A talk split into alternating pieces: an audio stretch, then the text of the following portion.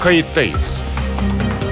Gazeteci Mete Çubukçu konuklarıyla haftanın gündemini konuşuyor. Tarihi yaşarken olaylara kayıtsız kalmayın.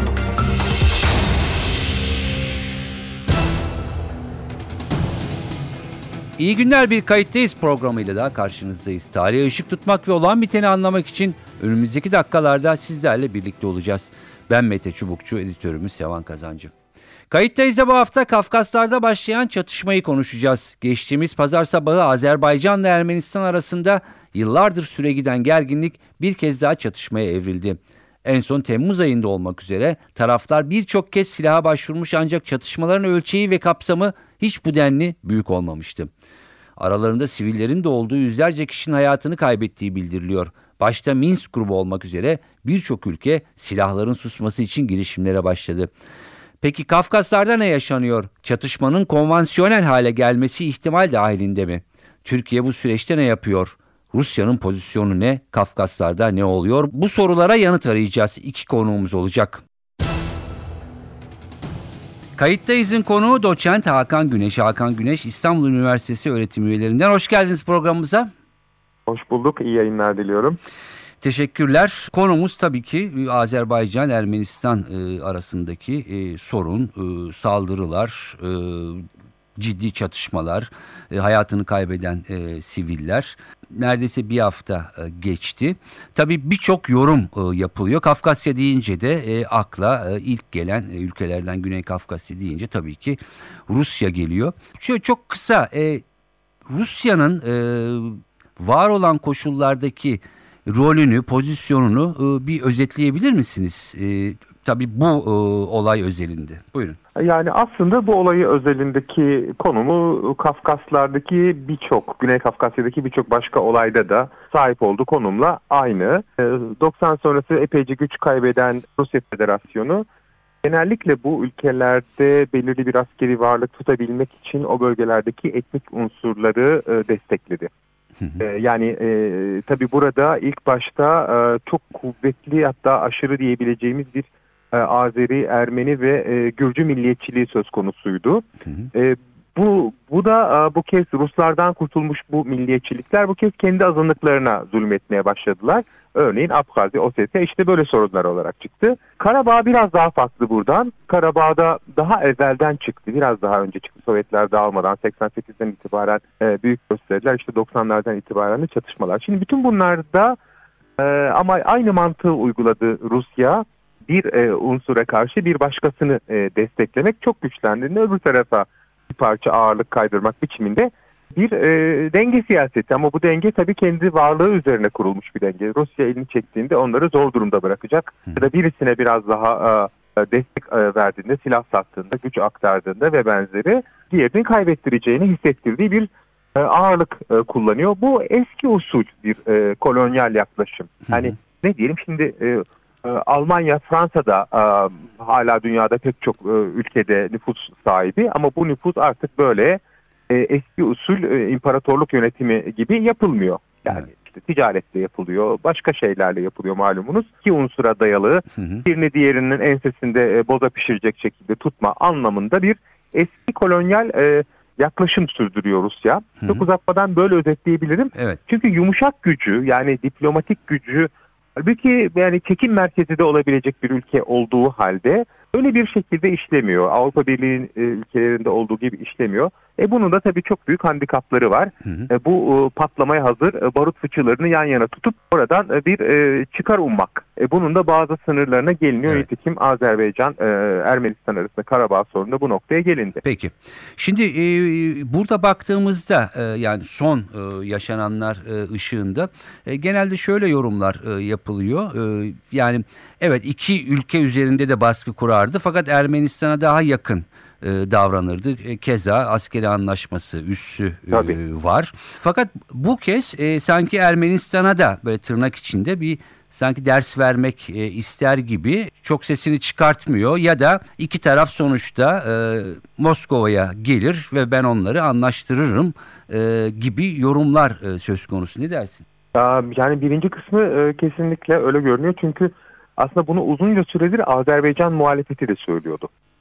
Ee, yani daha Tovuz çatışmalarında bundan 6 ay önce de yani aşağı yukarı mesela Azerbaycan muhalefetinin Paşinyan e, Putin arasındaki gerilim konusunu e, yani konusundaki e, fikri çok net. E, hemen hemen hepsi e, şu son olay için söylemiyorum. E, ilk günden beri 2018'deki iktidar değişiminden beri ve son olarak da bundan önceki Tovuz çatışmalarında e, Temmuz'da olan Hı hı. e, çatışmaları e, kastediyorum. Burada da yorumlar bu yönde. Tabii şimdi tüm Azerbaycan muhalefeti böyle yorumluyor diye tam böyle midir? Ben e, e, ne diyelim? Bunun derecelendirilmesi e, kanaatindeyim. Yani evet böyle bir faktör var. E, çünkü bir renkli devrimle biraz e, Rusya'nın çok uzun yıllardır desteklediği nizamı e, temsil eden isimleri e, şey yapan, iktidardan uzaklaştıran, devletten uzaklaştıran hareketle geldi Nikol Paşinyan ve tabii e, anti-Putin e, diyelim Putin'in yerleşik unsurlarına e, desteklediği unsurlara karşı geldi. Çok yakın dostlarına karşı geldi. Dolayısıyla bu gerilim var fakat bu gerilimle de devlet siyaseti yürütecek kadar basit birisi değil. Bu bakımdan bunun bir faktör olduğunu ben de kabul ediyorum. Hı hı. Ama bunun yani ölçüsüz bir faktör olmadığını düşünüyorum. Şimdi dolayısıyla yani Paşinyan'a da biraz e, şey yapmak, evet burnunu sürtmek diyelim anlamında e, bir iki günlük e, bir şey tanıdığını düşünebiliriz. Hı hı hı. E, ne diyelim Azerbaycan'ın basınç kurmasına e, müsaade ettiğini e, düşünebiliriz ama öte yandan da bazı doğal sınırları var bunun. Yani Rusya her şeye de kadir değil. Tabii ki askeri teknolojisi e, aşağı yukarı sahada biliyorsunuz e, yani uydudan izleyebiliyor bütün e, balkondan izler gibi izliyor bütün bu gelişmeleri. Aşağı yukarı sahadaki güçleri, dengeleri tartabilecek bir Amerika'nın bir de Rusya'nın böyle bir şeyi var biliyorsunuz tam olarak teknolojisi var. Yani bir gün sonra hangi köyü kimin alacağını aşağı yukarı kestirebilecek kapasitede. Dolayısıyla bir ağırlık kaydıracaksa veya bir diplomatik basınç yapacaksa bunu yapabilecek kapasitede bir ülke e, Rusya. Yani Rusya sahadaki askeri duruma vakıf yani hırpalanmasına e, göz yumdu ama daha fazlasını tercih etmez. Tercih etmediği halde olabilir mi? Evet elbette olabilir. Yani Rusya kadri mutlak bir aktör de değil. Bu tür e, gelişmeler sürprizlere her zaman açıktır. Halkın morali, motivasyonu, ordu içindeki bir durum, öngörülemeyen bir silah, e, silah teknolojisinin yani normalden çok daha etki göstermesi ve daha nice faktör nedeniyle Rusya'da yanılabilir ama Hı hı. ben şu anda e, duruma vakıf olduğunu düşünüyorum. Zaten ikinci gün e, Rus e, kanalına bağlandılar. Ya birinci kanalı aşağı yukarı 11-12 e, dakikalık her birine ayrı ayrı Paşinyan ve Aliyev'e şey yaptı. Yani diplomasi e, işliyor. E, Rusya çağırdığında çıkıyorlar. Yani e, Evet. birbirleriyle konuşmuyorlar ama nitekim bunu da gördük daha çatışmanın ortasında. E, Rusya e, bölgedeki ağırlığını eski ağırlığına sahip olmasa da ve sürdürülebilirliği hayli tartışmalı olsa da e, henüz e, şey yapıyor. E, Peki. Potansiyel olarak sürdürüyor. O zaman şunu sorayım e, son olarak. E, Şimdi yani Sovyetler Birliği'nin dağılması e, yani dok- 90 e, dersek yaklaşık 30 yıl e, geçti. Oradaki eski yapılanmayı biliyoruz. Daha sonra işte yakın yabancı kavramı çıkarılıyor sanırım özellikle Putin döneminde bazı ülkeler için mesela Gürcistan'da bunun içinde. Şunu sormak istiyorum. E, ne anlama geliyor e, bu bölgeler e, Rusya için? E, hala eskisi kadar e, önemli mi? Ya da yani burada yeni bir siyasete e, gidiyor mu Rusya? Buyurun. Rusya daha e, jeopolitik ekolle e, dış ilişkilere bakan bir ülke. Yöneticileri de öyle. Dolayısıyla yani benim e, buradan ekonomik çıkarlarım ne kadar buna maliyet, bunun bana maliyeti nedir, kazancı nedir türü bir muhasebeden ziyade e, buranın e, şu anda hiçbir e, getirisi olmasa, beş kuruş buradan kazanmasam bile işte ülke savunması, ülke derinliği, devamında Kafkasya'nın diğer teknik bölgelerine sıçrayabilecek bir takım şeyleri kontrol etme anlamında askeri üs gibi düşünür Hı hı. ve öyle düşünüyor. Böyle düşündüğü için de burası Rusya için çok önemli.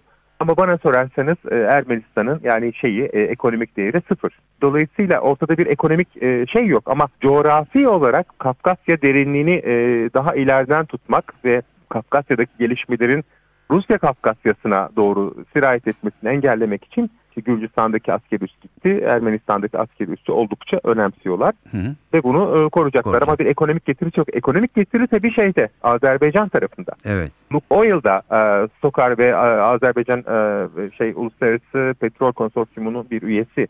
Rusya'da e, ciddi silah satıcısı Azerbaycan aynı zamanda.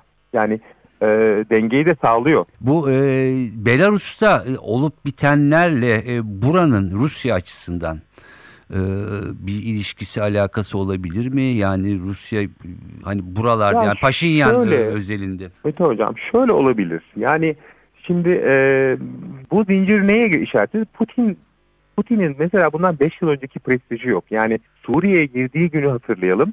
2015 Eylül'ünü 30'unu. Hı hı. Oradaki seviye ya da işte 16, 17, 18 ama hani uzatılmış bu referandum 2000 bilmem 36'ya kadar e, şey başkanlık kalmak için yaptığı e, şey problemli seçim. Üstüne e, Belarus çok e, yani ne diyelim en en yakın ülkesi. Orada neyi destekliyor ne yapıyor? Rusya'nın prestijini sarsan bir gelişme.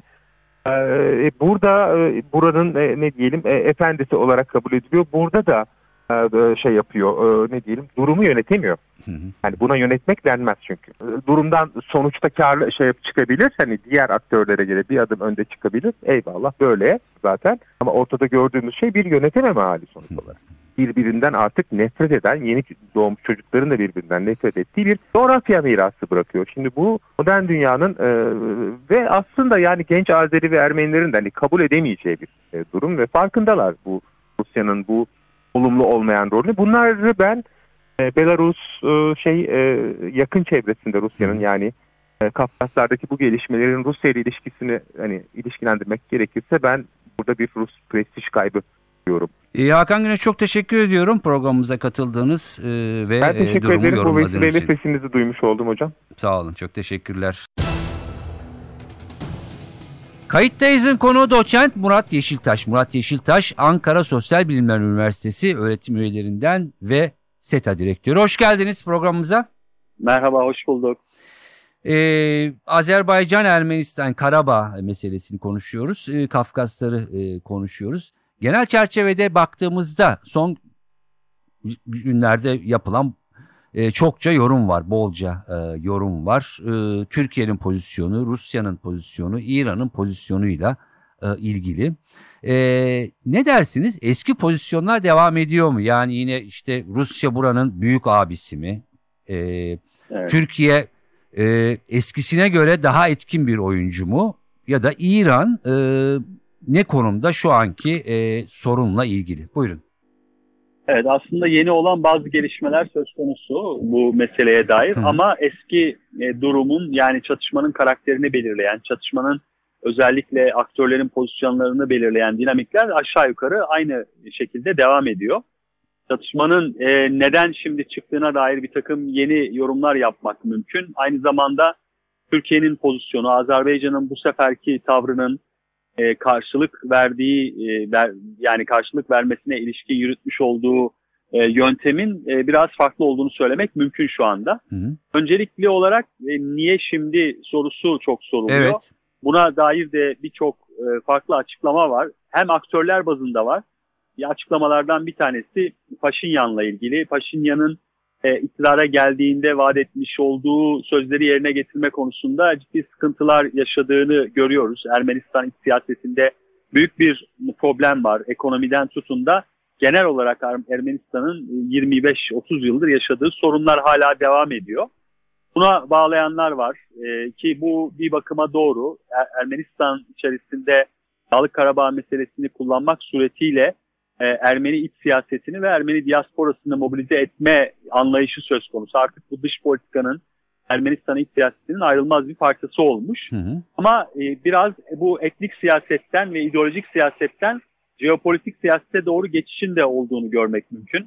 Yine bu anlamda ikinci açıklamayı gündeme getirmek mümkün. O da Paşinyan'ın 2018'de e, ki turuncu devrim diye nitelendirilen toplumsal gösterilerin ardından iktidara gelmiş olması, Hı hı. kimilerine göre Amerikan yanlısı siyasi eksene ya da e, Amerikan yanlısı bir siyasi e, tavra sahip olmasının Rusya'yı rahatsız etmesi.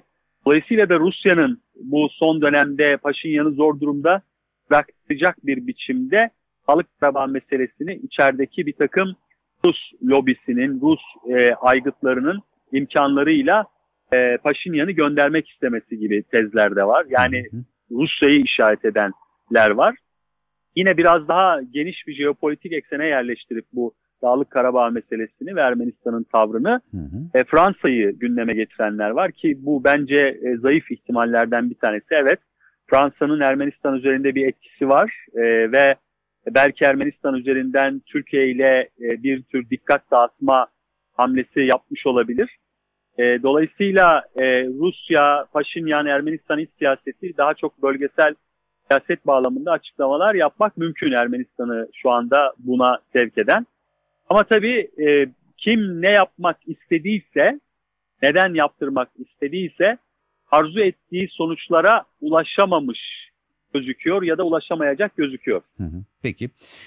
Bir yorumda yani hani niye çıktı hakikaten e, şu anda neden çıktı? Ee, bir yani muhtemel bir gerekçeyi e, siz burada söylediniz. Özellikle Temmuz ayında e, yani Dağlık Karabağ'la çok ilişkisi olmayan Tovuz herhalde yanlış telaffuz etmiyorum. Tabii doğru. Oraya yönelik bir saldırının e, biraz daha özellikle e, Ankara'yı da e, Ankara'nın kafasında da soru işaretler oluşturduğu orada. E, Doğru. çünkü orada bir takım e, enerji hatları için e, önemli bir stratejik bölge olduğu ve bunun ötesinin de e, farklı sonuçlar doğurabileceği yorumları yapıldığı söyleniyor. E, ondan sonra sürecin daha hızlandığı yorumları var. Ne dersiniz? Bu kısmen doğru. E, Tovuz saldırısı yani e, taktiksel, operasyonel düzeyde e, Ermenistan'a herhangi bir imkan sağlayacak, avantaj sağlayacak bir saldırı değildi. Ama stratejik noktada baktığımız zaman e, Ermenistan'ın veya Ermenistan üzerinden birilerinin mesaj verdiği çok açıktı. Bu mesajı ben Ankara'nın çok iyi anladığını, çok iyi tahlil ettiğini düşünüyorum. Ki 12 Temmuz saldırısının e, hemen akabinde e, Türkiye ile Azerbaycan arasında askeri tatbikatların hız verildiğini hı. ve ciddi bir hazırlık yapıldığını da biliyoruz. E, Bu hazırlık Dağlık Karabağ meselesinin patlama ihtimaline karşı değil Evet. ancak bu bölgede yeni bir oldu bitti oluşturulma ihtimaline karşı yapılan bir hazırlıktı. Türkiye'de e, bu meseleyi biraz sadece Dağlık Karabağ, e, Azerbaycan-Ermenistan çatışması özelinde çok lokal bir çatışma olarak okumadı. Hı hı. Biraz daha diğer bölgesel meselelerle bağlanma e, istediği veya bağladığı için daha farklı bir angajman bu sefer e, yapmayı tercih etti. Ve bu sefer Azerbaycan'ın e, arkasında siyasi olarak çok net bir pozisyon ortaya koydu ki bu, on- bunu 12 Temmuz'da da Hı hı. yapmıştı büyük ölçüde. Ama askeri bir pozisyon da sanki gösteriyor gibi en azından ucunu gösteriyor. Evet. Hani bunu tabii son dönemlerdeki Türkiye ile Azerbaycan arasındaki bu askeri işbirliğinin, savunma işbirliğinin de bir meyvesi, bir sonucu. Azerbaycan'ın bu şekilde e, şey göstermesi, karşılık göstermesi. Ama e, şu önemliydi bence. Minsk grubunu e, Cumhurbaşkanı'nın, Sayın Cumhurbaşkanı Erdoğan'ın eleştiriyor olması, net bir şekilde eleştiriyor olması önemli. Hı. İkincisi bu sefer e, Dağlık Karabağ bölgesinden veya en azından rayonlardan, 7 tane rayondan Ermenistan'ın çekilmeden bir müzakere masasının kurulmasına karşı olması Türkiye'nin geçtiğimiz yıllarda takılmış olduğu pozisyondan biraz daha farklı. Evet. Bu işte mevcut çatışmayı, mevcut krizi, mevcut tansiyonu başka bir denkleme oturtabilir. Peki. Ee, şu konuda ne dersiniz? Ee, tabii ki Dağlık Karabağ ve rayonlar e, sonuçta e, Azerbaycan e, toprağı. E, bu süreç yani bu çatışma, e, son çatışma durumu ve hala devam eden e, çatışma ortamı e, burada bir e, hani değiş tokuş ya da toprak almayla sonuçlanır mı? E, yoksa e, işte Rus Dışişleri e, Bakü ve e, Erivan'a e, buyurun gelin bir konuşalım e, dedi. Yine bir ne derler? e, statükoya yani şu anki duruma dönüş mü olur? Şimdi tabii bu önemli bir soru. Bence bu soruyu Azerbaycan'daki e, siyasiler de, Aliyev de düşünüyor muhtemelen, Türkiye de düşünüyor. Şimdi sorunun diplomasiyle çözülmeyeceğine yönelik bir kanaat oluşmuş durumda Azerbaycan'da. Bunu çok net görüyoruz. İkincisi, kamuoyu e, hakikaten çok hareketli. Adeta büyük bir özlem içerisindeler. Topraklarını işgalden kurtarma özlemi içerisindeler. Bütün toplum mobilize olmuş durumda. Hatta İran'a baktığınızda bile e, orada da bir Tebriz bölgesinde özellikle e, Azerbaycan Türklerinin e, çok ciddi anlamda mobilizasyon oluşturduğunu ve İran'a yönelik, İran e, Tahran'a yönelik ciddi bir baskı oluşturmaya çalıştığını da görüyoruz. Hı hı. Şimdi şöyle bir e, alternatif var. Bir, askeri zafer. Yani bu çatışma daha da fazla eskale olur, daha da fazla tırmanır ve e, sınırlı bir çatışmayla, sınırlı bir savaşla diyelim, çatışma değil. Savaş. Yani mevcut o gördüğümüz Dağlık Karabağ ve etrafındaki reyonlardan oluşan o dikdörtgen şeklindeki paralı bölgeyi içerisine alacak, onun dışına taşmayacak sınırlı bir savaş ve Azerbaycan'ın askeri zaferiyle sonuçlanacak bir durum olabilir. Hı hı. Veya ne askeri bir yöntemle Azerbaycan e, bazı reyonları işgalden kurtarabilir. Bu da ihtimaller arasında ve yeni bir statüko oluşur. Veya e, tekrar e, mesele buzdolabına koyulabilir ki bu saatten sonra çok buzdolabına koymak biraz zor olacak gibi. Olsa da yeniden belki 3 ay, 5 ay, 5, 6 ay sonra yeniden tırmanacak bir dinamik oluştu sahada. Hı hı. Bu var. Bir de bir başka pozisyon da şu. Rusya'nın işte Lavrov planından bahsediyorlar. Türkiye'nin planından bahsediyorlar. Bunlar resmi olarak şu anda e, konfirme edilmiş teklifler değil ama bazı reyonlardan e, Ermenistan'ın çekilmesi ve Azerbaycan'ın bu anlamda şeyi durdurması, askeri operasyonu, Hı. ilerleyen askeri operasyonu durdurması ve diğerlerinin de önümüzdeki dönemde müzakere edilmesi. Bunlar da olabilir. Azerbaycan'da görebildiğim kadarıyla bir tartışma daha var. O da yani askeri zafer mi yoksa Ermenistan zaten giderek başarısız bir devlete doğru gidiyor. Hı hı. Ekonomisi, nüfusu bu sürdürülebilir değil. Daha fazla Rusya'ya bağımlı olmak zorunda kalacak. Daha fazla insanlar askerlik yapacak. Daha fazla insanlar vergi ödeyecekler. Daha fazla askeri harcamalar yapacaklar ve bu Ermenistan'ı yıpratacak, yıpratacak ve sonunda Ermenistan Dağlık Karabağ bölgesinden kendi isteğiyle çıkmaya çalışacak. Bu tabii bir sabır gerektiren bir süreç. Çok büyük bir destek alan bir fikir değil Azerbaycan'da. Hı hı. E, dolayısıyla bunlardan ihtimallerden hangisi olacak? E, bu askeri bir sonuçla mı e, yoksa e, harekatın durması, mevcut harekatın yeniden tekrar işte karşılıklı müzakere mi? Hakikaten biraz şeye bağlı.